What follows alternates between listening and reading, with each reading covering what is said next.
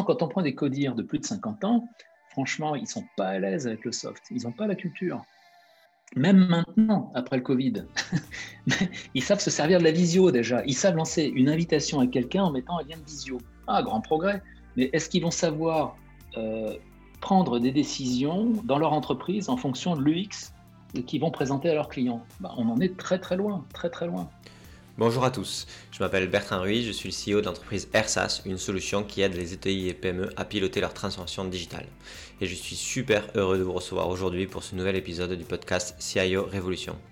Ce podcast est né de l'envie de comprendre en profondeur comment fait une entreprise pour se transformer digitalement pour cela, nous allons interviewer des DSI d'entreprises de toute taille et les faire parler de leur quotidien, de leurs challenges, de leurs échecs, mais aussi de leur relation au métier pour tenter d'extraire le maximum de bonnes pratiques pour lancer et exécuter une vraie transformation digitale dans son entreprise. La transformation digitale de notre entreprise est un impératif. L'heure est venue pour que la DSI devienne le premier business partenaire de l'entreprise. Bonjour à tous, écoutez, je suis super content euh, d'avoir euh, aujourd'hui Pierre, euh, Pierre d'Infortive. C'est le, plus grand, la plus grande communauté de DSI en transition. Pierre a été plusieurs fois DSI et, c'était pour moi hyper important et intéressant de pouvoir l'interviewer. Salut Pierre. Bonjour. Est-ce que, est que tu peux te présenter en une minute et on commencera le podcast comme ça? Ah oui, Pierre Fauquenot, 59 ans, je suis DSI de transition depuis 2002. Alors, entre les missions de transition, on passe de A en B, euh, qui dure à peu près un an, et les missions d'accompagnement en temps parallèle, euh, j'ai dû faire une vingtaine de missions. Avant, j'étais DG, directeur commercial et marketing, donc j'ai basculé dans le métier du management de transition et j'ai changé de métier en devenant DSI. donc, j'ai un regard particulier sur ce métier. D'accord. Et du coup, tu dis que tu as été euh, en gros une vingtaine de fois de DSI. Voilà, donc euh, les plus petites structures, il devait y avoir 10 personnes, la plus grosse 41 000. En gros, quand je suis rentré, euh, j'avais un périmètre de 10 000, puis j'ai créé des six groupes. Et puis on est passé de 18 000, 28 000, puis 41 000 personnes en un an, en faisant deux fusions. sinon, j'ai eu jusqu'à 110 pays, 800 sites, euh, des positions de DSI monde, euh, des positions de DSI à l'étranger, euh, de DSI de filiales, de DSI d'entreprises en propre, dans des tas de secteurs d'activité, beaucoup dans l'automobile, finalement pas mal dans la santé, pharma, biotech, maison de retraite. Qu'est-ce qu'il y a eu d'autre? euh, des professions euh, réglementées comme les experts comptables ou le contrôle technique automobile. Donc c'est intéressant parce que j'ai touché à des choses différentes. Je n'ai pas fait de secteur public. Voilà, je dirais que c'est le truc qui me manque aujourd'hui, d'expérimenter le change management dans le secteur public. Du coup, euh, donc diverses tailles, divers secteurs aussi. Et, donc, du coup, aussi une, une casquette où tu as pu voir diverses géographies. Si tu prends les dix dernières années euh, donc 2010 euh, à 2020. Le métier de DSI, euh, il a forcément changé. Et du coup, au travers de tes expériences, comment, comment tu vois ces changements? Alors, je vois une grosse mutation en France et une attente des DG qui est quand même qui, attend, qui attend du changement. Je trouve qu'on va vers le modèle un peu anglo-saxon avec des DSI très centrés sur les métiers et où la technologie finalement euh, est, un, est, un, élément secondaire en fait. En, France, on va dire, il y a plus de dix ans, on avait le directeur informatique qui est devenu le DOSI, puis le DSI, donc les systèmes d'information. Euh, la personne, elle est ou elle n'est pas au CODIR, ça dépend finalement du poids de l'informatique euh, dans l'entreprise. Et pour moi, la grande mutation, c'est qu'aujourd'hui, tout doit aller beaucoup plus vite et les métiers n'ont pas envie d'attendre euh, d'attendre la DSI. Donc, euh, il y a la tentation de faire du shadow IT, il y a la tentation de discuter avec des fournisseurs qui de plus en plus apportent des offres euh, sous forme de technologie, hein, via des extranets par exemple. comment mettons tout ça en musique Il y a de plus en plus d'informatique et, et, le rôle du DSI est de plus en plus indispensable parce que c'est un architecte du système d'information. Aux États-Unis, on disait à un moment CIO, career is over. Euh, donc la carrière s'est terminée du DSI, il va être remplacé par le, CDO. N'importe quoi, les CDO aujourd'hui, ils sont rattachés au DSI. il, a été utile d'avoir des CDO à une époque pour pouvoir passer des messages. On a besoin de technologie, mais on, a un certain nombre d'exemples où des CDO se sont mis à devenir des architectes. Des architectes, ils ont construit des, des bulles dans leur coin sans prendre en compte les réalités du reste du système d'information. Et, puis donc, après, bah, pour remettre de l'ordre, il ne peut pas y avoir 15 architectes. Il faut qu'il y ait un architecte suprême qui amène de la cohérence. Et le DSI, c'est quand même la personne qui est le garant euh, de cette vision et de l'architecture. Alors, si le DSI est uniquement centré sur la technique, euh, on va dire ça va dépendre des, profils d'entreprise, mais si l'entreprise a vraiment besoin de l'informatique euh, pour se différencier de ses concurrents, pour avoir de la productivité, euh, le DSI purement technique va avoir des problèmes. Hein, et moi, je pense qu'il y a à peu près 50% des DSI qui se comportent comme ça, qui ont beaucoup de difficultés à aller vers la création de, valeur. La création de valeur, ça n'est pas le retour sur investissement. Hein, la création de valeur, par exemple, j'améliore l'image de l'entreprise, c'est de la création de valeur. Euh, je contribue à augmenter le chiffre d'affaires. Bon, ça, ça paraît évident que c'est de la création de valeur. Donc, pour augmenter le chiffre d'affaires, pour info, ça se fait par l'innovation. Euh, augmenter la marge, ça se fait par le marketing, par exemple. Bon, donc, quand on est face à un, dossier, quand on est face à un dossier d'investissement, je constate que les DSI souvent euh, vont un peu, je dirais même presque manipuler les choses pour faire ce qu'ils ont envie de faire et vont parler ROI. Or, c'est une grosse erreur. Euh, les métiers aujourd'hui, bien sûr qu'ils veulent, ils veulent des choses économiques, mais ils veulent avant tout de la création de valeur. Ce n'est pas du tout la même démarche. Alors attends, là, parce que tu as dit plein de choses, Pierre. Moi, j'entends plusieurs trucs, mais il faut que tu éclaircisses ton propos. Premièrement, euh, euh, tu dis ils ne veulent pas de ROI. Mais attends, les directeurs innovation, ils faisaient que d'époque partout, il n'y avait pas de ROI, il n'y a rien qui est allé au bout. Donc, il y a aussi une question de se recentrer euh, sur la valeur et la valeur, elle est sur un ROI. Le ROI peut être, euh, c'est un retour sur investissement, il n'est pas forcément financier, il est dans le temps gagné, dans le nombre de, de, de dans l'amélioration d'un SLD, etc., etc. Donc, c'est juste la nature du ROI qui n'est pas forcément financier. Oui, mais le ROI, c'est de la finance. Retour sur investissement. Je mets 100, combien je récupère? Donc, la, la vision du ROI, elle est purement financière. Moi, je trouve ça, c'est beaucoup trop basique.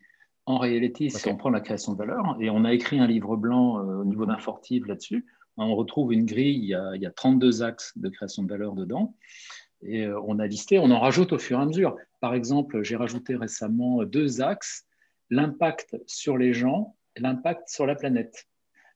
On va être capable de mettre de l'argent juste pour améliorer le, plaisir que les gens ont à travailler avec les outils. Ce n'est pas du retour sur investissement, c'est très compliqué d'arriver à c'est compliqué d'arriver à, justifier, mais on sait l'apprécier. L'impact sur la planète, pareil, c'est très subjectif, euh, euh, mais il n'empêche que c'est une vraie capacité d'influence aujourd'hui et ça pèse dans les prises de décision. Donc le, voilà, on a listé 32 axes. Hein. donc si, si les gens qui écoutent ont d'autres idées complémentaires, je les rajouterai à la liste. Donc juste se borner au ROI, c'est une erreur. OK le, ROI, c'est juste un aspect financier et c'est un des axes sur les 32. Ok, donc tu disais, euh, toi, ton, ton grosse maille, c'est 50% des DSI qui se comportent encore en France comme des, euh, techno, euh, techno push ou dans tous les cas des, personnes qui sont d'abord orientées par la techno et pas par, le, pas par l'orientation métier. C'est ça? Ouais, alors c'est, pourquoi, pourquoi on est comme ça? L'informatique est un métier qui a 30-40 ans et euh, bon, on a manqué de bras, il y a eu un, énorme appel d'air et des tas de gens différents sont venus dans ce métier. Plutôt des gens qui venaient de la technique, hein, des alors, capacité à gérer des serveurs, à développer des applications, mais euh, la part des DSI qui ont fait des écoles de commerce, elle est quand même assez faible. Or, à partir du moment où on veut euh, créer de la valeur et et que ça, contribue au développement de l'entreprise, il faut forcément avoir une, sensibilité euh, par rapport au modèle économique, par rapport à l'agilité de l'entreprise et euh, à être aligné sur les problématiques du CODIR.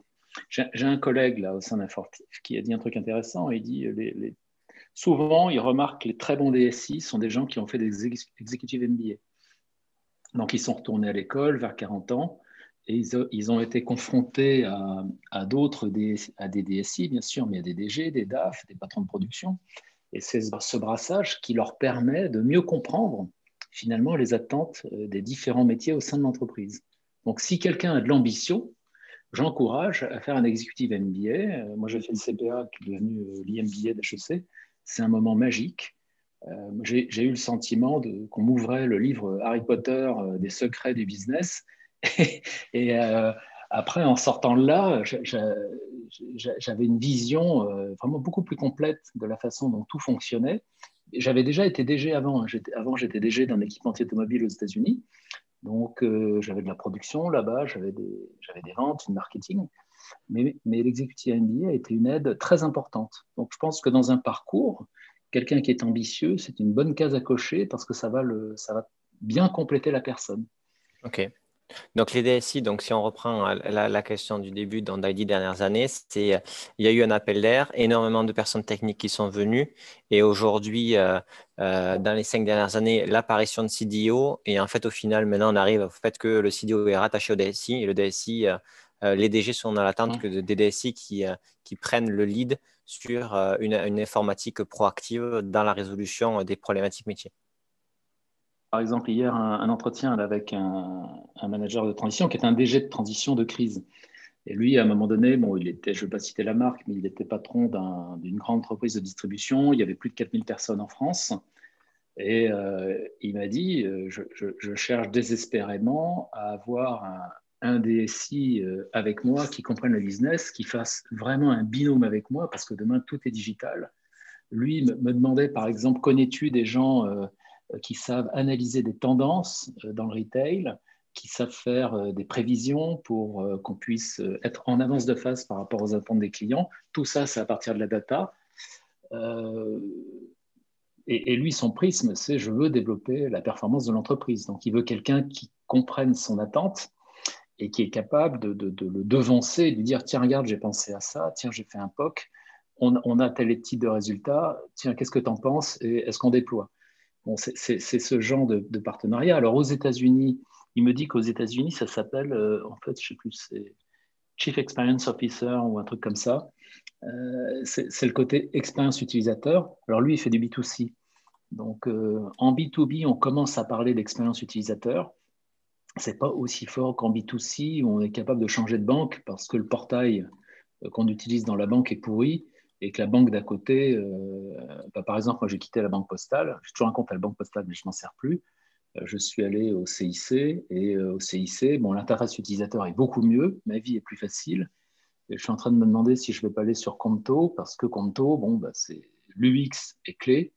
Et voilà, donc une entreprise qui n'intègre pas ça, bah, faire de l'UX, c'est pas naturel chez les ingénieurs, chez les développeurs. C'est un métier, l'ergonomie. Or, il, est absolument fondamental de se mettre à la place des utilisateurs et de leur proposer des choses où le, guidage est facile.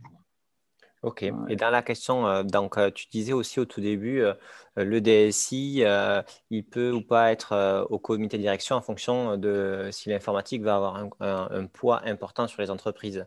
Mais de, la discussion et de ce qui en découle, aujourd'hui, l'informatique va être, avoir l'impact majoritaire sur le futur de l'entreprise. Donc, du coup, le DSI doit être dans le CODIR. Non, pas forcément. Euh, non, on a, alors dans le fameux livre blanc, là, Gagner la course de la transformation digitale, on a, on a, on a j'ai repris un concept à Nagad McKinsey sur euh, les trois types de DSI. Donc il y a la DSI pour exécution. Euh, prenons par exemple une entreprise industrielle. Ça, la plus grosse, la plus belle DSI que j'ai pilotée, c'était une boîte de chimie. C'était une boîte suisse. tout était parfait. La DSI était exceptionnelle. bon, elle, elle, a quand même été dans le mur, mais euh, c'était une DSI pour exécution. C'était une DSI pour c'est l'équipe infra qui était dans le mur en fait, pas l'équipe applicative. Euh, c'était une DSI pour exécution. Elle dépendait du directeur financier et elle n'était pas au CODIR.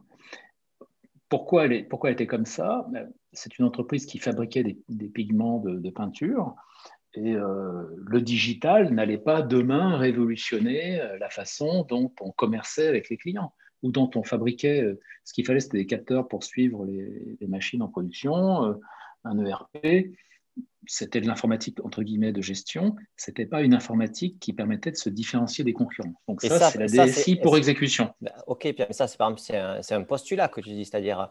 Euh, non, c'est ce que je constate. C'est ce que je constate quand, je regarde, quand je regarde. Mais non, par, exemple, quand, j'étais chez Corian, franchement, euh, l'informatique à mon époque, hein, il y a, a 6-7 ans, l'informatique servait euh, en accompagnement, elle était assez poussée, hein. elle servait en accompagnement, ce sont des maisons de retraite, euh, on avait des milliers de lits qui étaient suivis, mais l'informatique n'était pas ce qui allait faire gagner des parts de marché euh, par rapport aux concurrents. Donc, il se trouve que j'étais au CODIR. Alors, c'est sympa, c'est une grosse boîte, j'étais au CODIR. Franchement, je m'emmerdais tous les, tous les lundis matins, j'avais trois heures. Alors, pour mon ego, c'était super bien, hein, mais très honnêtement, je, parlais éventuellement cinq minutes, euh, c'était juste pour montrer que j'existais, on était huit. Bon, le DG était un DG moderne euh, et euh, il considérait que c'était très important que le DSI soit au CODIR. Oui, sauf que le CODIR à l'époque, globalement, il n'était pas digital.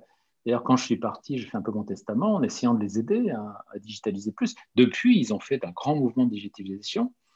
Mais bon, voilà, c'était une informatique qui était, alors, qui était au CODIR, mais quelque part, ça servait pas à grand-chose. Quoi.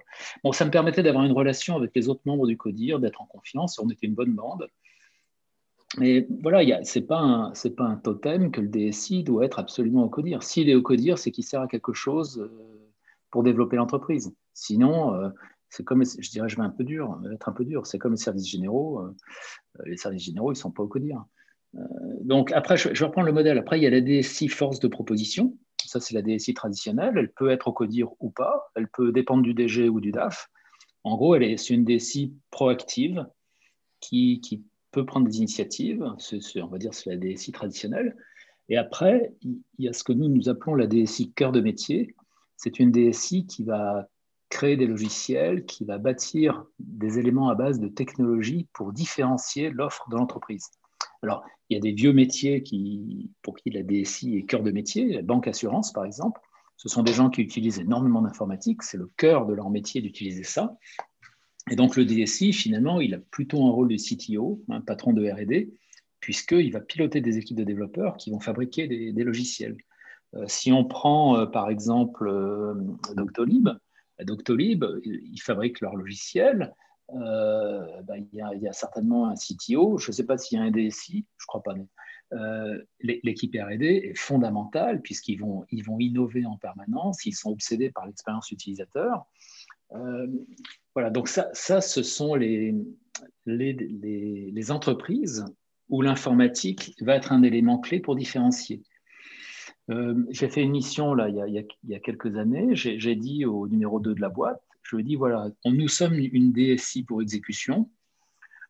Ce que je te propose comme modèle, c'est qu'on se prépare pour être demain une DSI proactive, mais après-demain, je peux te garantir qu'on sera une DSI cœur de métier.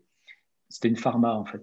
Parce que demain, tu auras besoin de la technologie auprès des clients pour faire ça, ça, ça et ça. En fait, c'était avec des devices, des, équipements. Tu, tu n'auras pas le choix. Et donc, est-ce que l'équipe de RD logiciel dépendra euh, de la direction industrielle ou bien est-ce que cette équipe fera partie de la DSI et en réalité l'informatique de gestion dépendra du CTO qui, pilotera tout ça.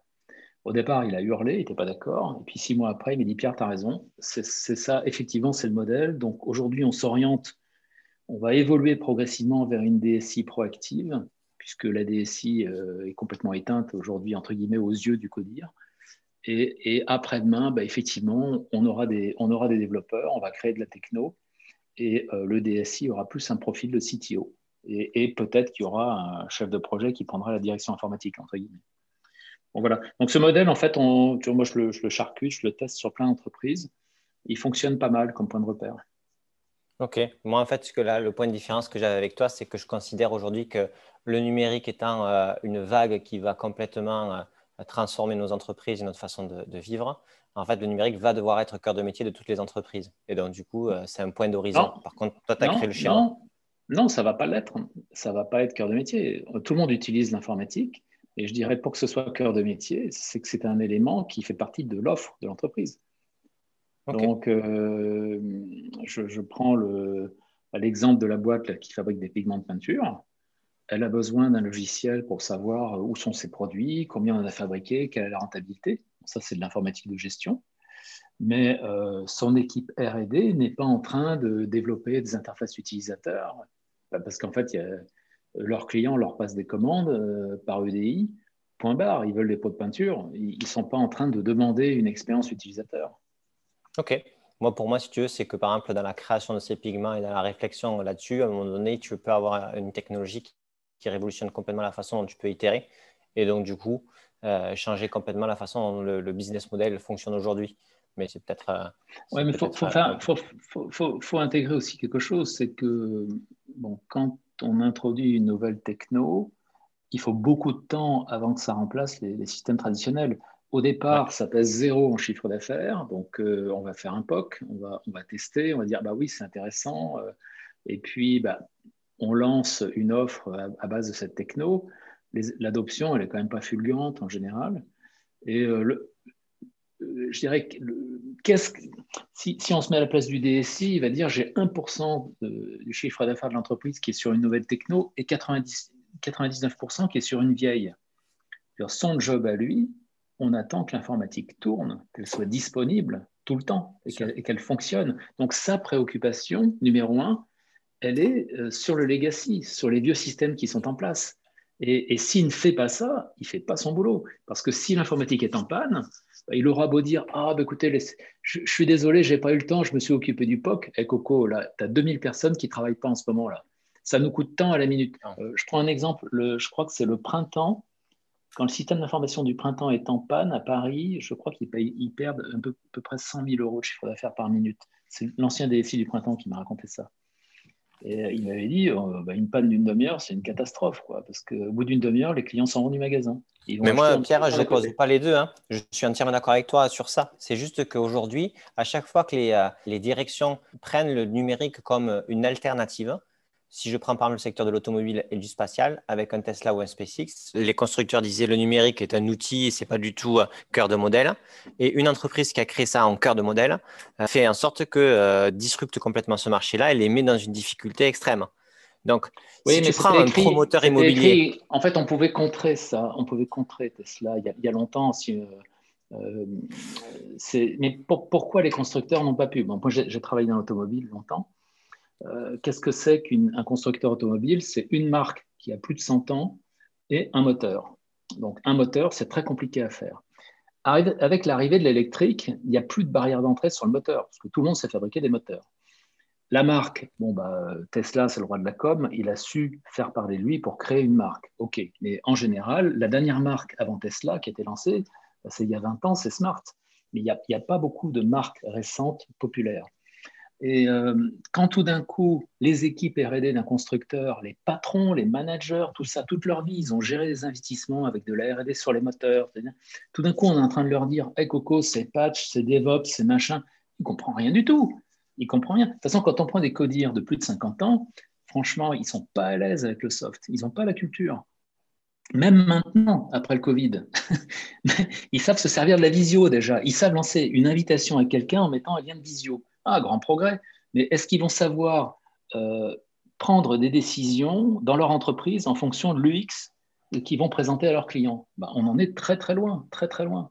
Hein, donc, euh, Mais là, tu m'expliques les raisons pourquoi ils ne l'ont pas fait. Moi, ce que je suis entièrement d'accord avec tout ce que tu dis. Hein. Je dis juste qu'aujourd'hui, les secteurs qu'on pensait intouchables parce que trop complexes et trop compliqués, et etc., euh, et que les, les, gens avaient des moyens pour pouvoir le faire, eh bien, en fait, ils ont tellement attendu qu'à un moment donné, un nouvel entrant qui, lui, a pris ce paradigme, l'a fait. Et que ça, c'est le syndrome, c'est le syndrome Kodax. Hein, ouais, mais dans tous les secteurs. l'appareil photo numérique et on est mort. Euh, mais ça, c'est la vie, c'est la vie des organisations. Bah, je, je, vais reprendre un exemple. Quand j'étais chez Corian, quand j'ai quitté Corian, j'ai, fait mon testament au DG et je lui ai expliqué comment euh, ubériser euh, les maisons de retraite. Et je lui ai expliqué, on pourrait faire comme ceci, comme ceci, comme cela. Je lui ai dit, bah, tu mets un million, tu développes le truc. Ce n'est pas moi qui le ferai, mais je t'ai dit, voilà, comment tu pourrais le faire. Et il m'a dit, il n'en est pas question. Il n'en est pas question parce que tu comprends, ça va déstabiliser les équipes en interne. Donc on ne peut pas faire ça. Euh, et c'est vrai qu'un manager, il a, il a le quotidien à gérer. Euh, on parle beaucoup des startups, des gens qui innovent, Mais quand on est au pouvoir et qu'on a le quotidien à gérer, on a des gens à faire bouger, on a du sens à leur apporter dans leur métier. Et si on leur dit, de toute façon, ton job demain, ça sert plus à rien parce que tu es expert comptable, ce sera, c'est l'intelligence artificielle qui fera ton boulot demain, bah, le mec, il dit, euh, bah, bah, je me suicide, j'ai pas d'avenir. Donc, le patron ne peut pas dire à ses employés que demain, il sera ubérisé par, par l'IA de la banque. Hein, donc, c'est ça qui explique les, euh, les complexités. Alors, moi, je pense qu'il y a quand même un vrai problème sur l'éducation digitale euh, de nos dirigeants.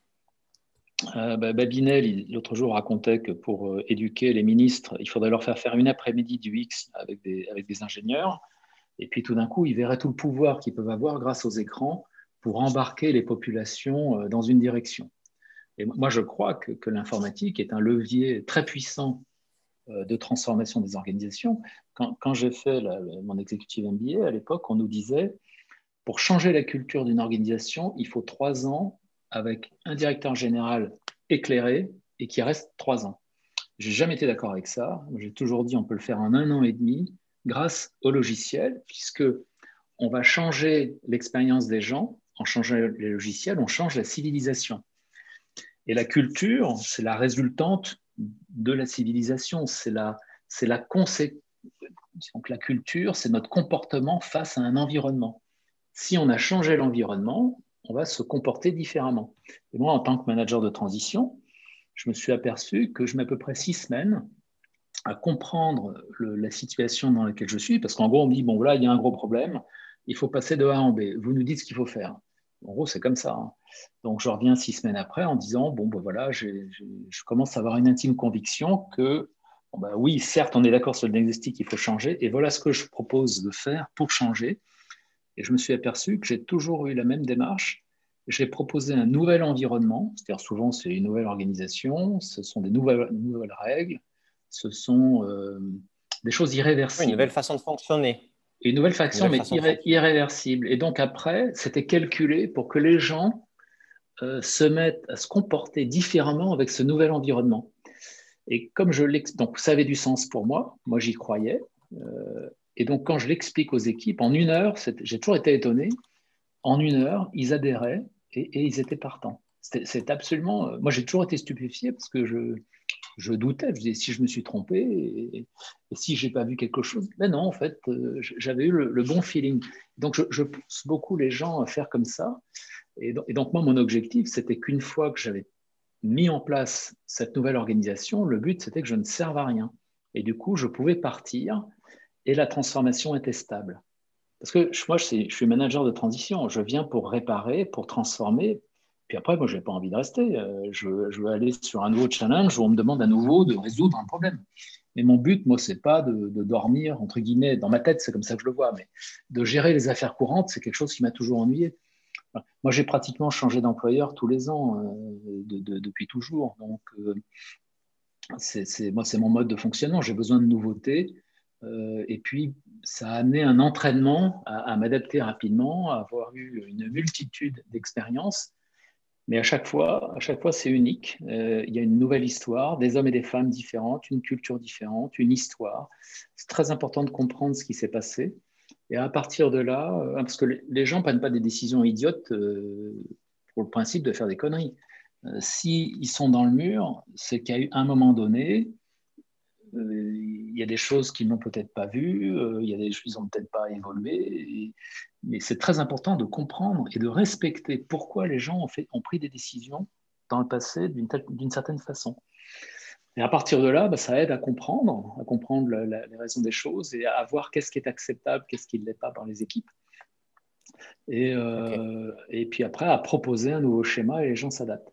Donc, le, cette approche-là, elle est un peu, moi je trouve qu'elle est un peu universelle. Et euh, alors on peut l'appliquer dans les RH, on peut l'appliquer en prod, on peut l'appliquer à la DSI bien sûr. Et la DSI a un pouvoir fantastique pour changer la façon de, travailler d'une entreprise. Là, tu me, tu me, tu me, tu, me, as une perche parce que si c'est le DSI qui a, qui a un potentiel de changement, parce que changement de, de, de façon de s'outiller, changement des interfaces et donc du coup qui amène un changement culturel, le DSI euh, devient le pivot de la transformation digitale de l'entreprise euh, de manière euh, logique. Alors oui, eh ben, oui, tout à fait, il devrait l'être. Il devrait l'être. Après, si tu veux, quand mon TDSI, on va dire, tu as entre 40 et 60 ans, on va dire, je, caricature. Et puis, tu as un codir qui a la même tranche d'âge que toi.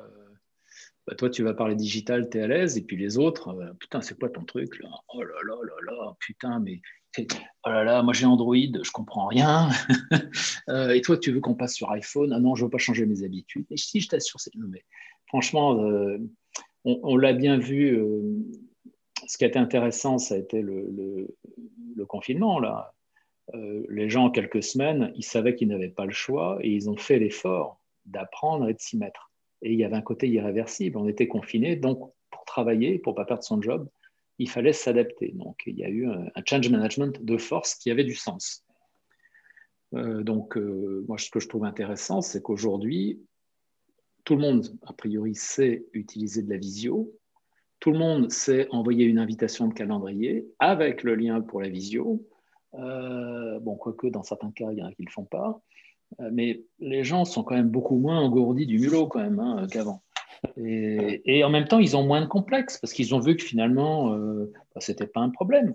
Comme, ils arrivaient à faire sans, bah, ils faisaient pas d'efforts à partir du moment où euh, ils en ont besoin, les gens sont tout à fait capables de s'adapter.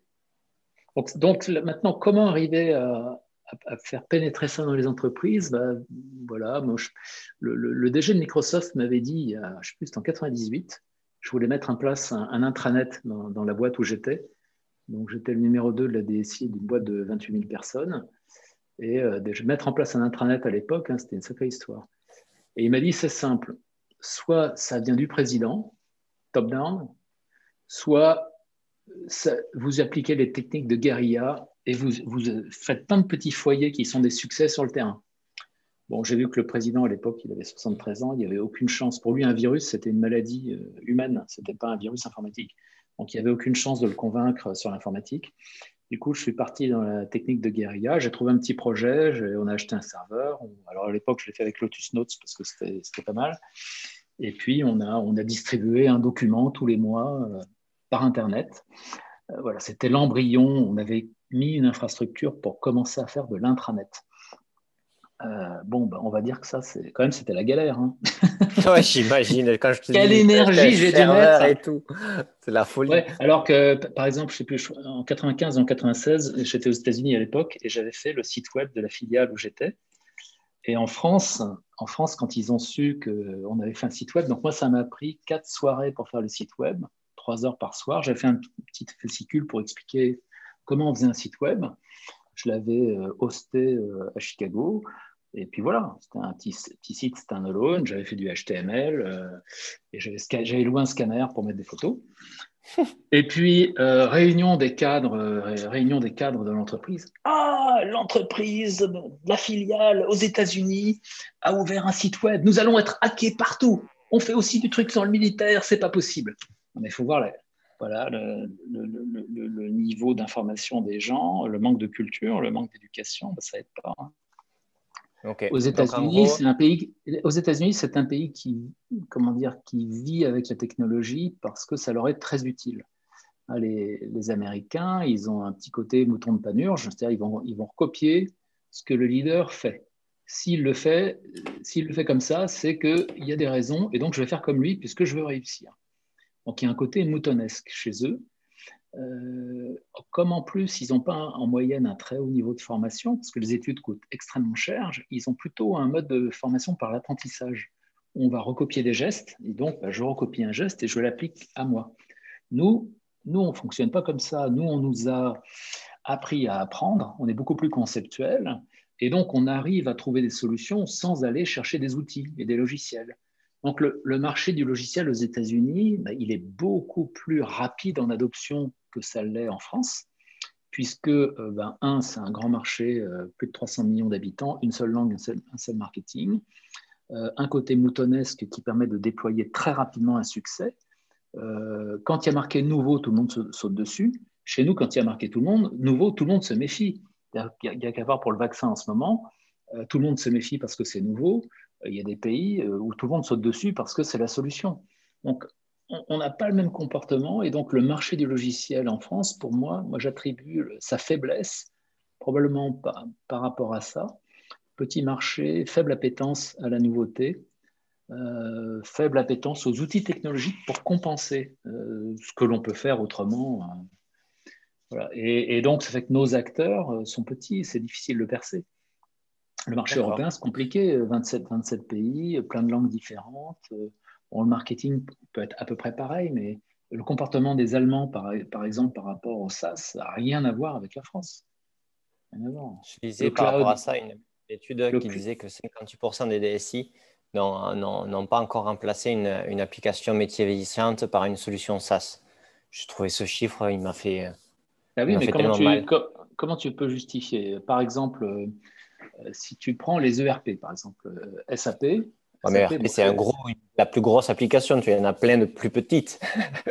non, mais, mais, prenons, euh, je sais pas, un logiciel de paye, par exemple. Il y a plein de logiciels de paye en mode SaaS.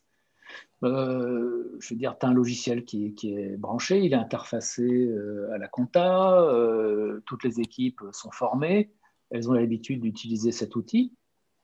Bah, si tu veux changer le logiciel, ce n'est pas un projet technique, c'est d'abord un projet métier il faut un sponsor, il faut des gens métiers qui vont expliquer ce qu'ils veulent. Euh, on doit réunir à nouveau l'équipe qui va monter le projet. C'est pas juste un geek dans un coin qui change le truc et les gars roulent ma poule. Pas du tout. Si on change le soft, bah, il va pas tout à fait fonctionner pareil.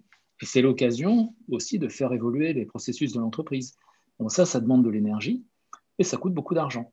Donc ça explique qu'un logiciel métier, il a 15 ans de durée de vie et on ne les change pas comme ça pour des logiciels modernes, euh, parce que ça coûte trop cher, en fait, c'est pas rentable. Super. Franchement, super intéressant. Moi, ce que je retiens, c'est euh, qu'il y, y, a encore des, enjeux pour que, la transformation puisse se opérer, des enjeux culturels, organisationnels, et, euh, aussi un manque de, culture numérique qui permettrait de vraiment accélérer la transformation digitale de nos entreprises. Toi, tu découpes le, le, rôle, la position du DSI sur trois modèles exécution, euh, proactif et ensuite cœur de métier. C'est hyper intéressant. Dernière question euh, avant de finir. Toi, euh, est-ce que tu conseillerais, alors c'est bien sûr, tu as prêché pour ta, pour ta paroisse, mais ça m'intéresse quand même d'avoir ton avis. est-ce que tu conseillerais à toutes les entreprises de passer par un DSI de transition pour lancer la nouvelle dynamique? Euh, ben, un, manager de transition, c'est quelqu'un qui a déjà mené une opération similaire auparavant, donc il sait ce qu'il faut faire. Hein, c'est quelqu'un qui vient pour passer de A en B et on le choisit parce qu'il a déjà fait quelque chose de similaire. Donc il apporte de la vitesse, de la sécurité. Euh, bon, le management de transition, c'est un métier. Donc souvent, je vois des gens qui sont en recherche de boulot, c'est des managers en transition. Le management de transition, il faut avoir fait deux, trois, deux, trois missions avant de commencer à, voir comment ça fonctionne. Alors, on peut avoir travaillé en mode mission en ayant été salarié. Hein, par exemple, moi, à une époque, j'avais adressé une boîte, euh, ça a duré deux ans. J'étais en mode mission en réalité, puis après, je suis passé à quelque chose de tout à fait différent. Donc, on peut très bien avoir une vie salariée en, ayant eu des missions à gérer. Euh, donc l'avantage, le manager de transition aide, aide à gagner un temps fou pour passer de A en B. C'est extrêmement rentable en termes de création de valeur. Là, il n'y a, a pas photo. Euh, pour l'intérim, entre guillemets, la tenue de poste, mon DSI a démissionné, je cherche quelqu'un pour le remplacer, ce n'est pas du management de transition, c'est de l'intérim, c'est de la tenue de poste. Donc il y a des gens, c'est on peut, on peut prendre. moi, j'ai fait deux, deux, missions comme ça. Je savais très bien que j'allais m'ennuyer, mais ça m'arrangeait parce que géographiquement, l'endroit me plaisait. Euh, et puis, je l'ai fait et puis j'étais très content. Euh, mais les managers, par exemple, les managers de transition qu'on retrouve dans la communauté infortive, en majorité, ce sont des gens qui ont un tempérament de bâtisseurs. Et les bâtisseurs, bah, quand il n'y a rien à bâtir, ils s'emmerdent. Et il ne faut pas les garder parce que sinon, ils vont inventer des projets dont on n'a pas besoin. Donc, je vois souvent des entreprises qui disent Ah, mais j'aimerais bien, j'aimerais bien vous garder après la mission. Et je les regarde, je leur dis Attendez, moi j'avais un challenge en venant qui était de réparer chez vous la situation. On l'a fait. Mais là, moi je vais m'ennuyer chez vous là. Qu'est-ce que vous voulez que je... Ah oui, mais, mais on s'entend bien, vous me rassurez. Je dis, mais moi je vais m'emmerder là.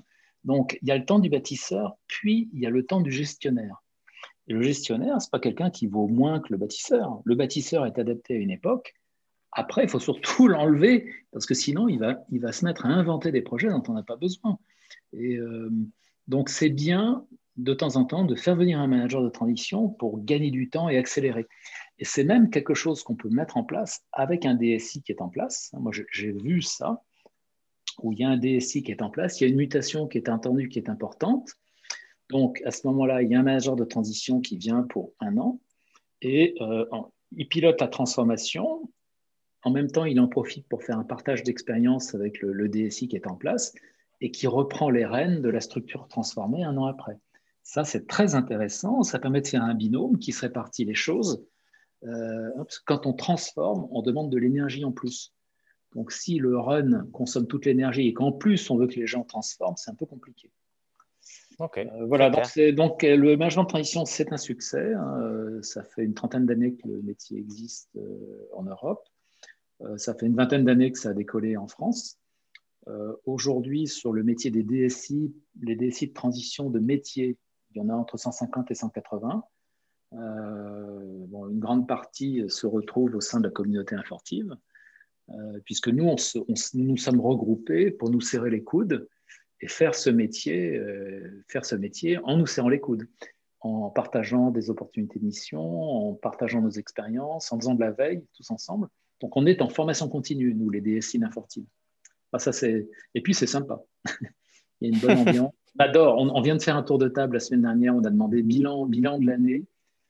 Franchement, c'est incroyable de voir l'engagement des membres, leur satisfaction vis à -vis de la communauté. Et c'est un métier où on est seul, le management de transition. Et le fait d'être dans une communauté de pairs hein, qui pratiquent ce métier-là, euh, ça permet vraiment d'augmenter les capacités de chacun et, avec plaisir. Ok, bon, super. Pierre, bah, écoute, euh, merci pour tout, merci pour ton temps. C'était vraiment génial de, t'avoir. J'espère euh, que tu as passé un, bon moment et que les auditeurs auront appris pas mal de choses. Merci beaucoup, Pierre. Et encore merci d'être présent, d'être toujours là au rendez-vous. Si vous avez aimé ce podcast, merci de le noter sur Apple, de le partager sur LinkedIn. Ça nous aide énormément pour trouver de nouveaux DSI. Allez, ciao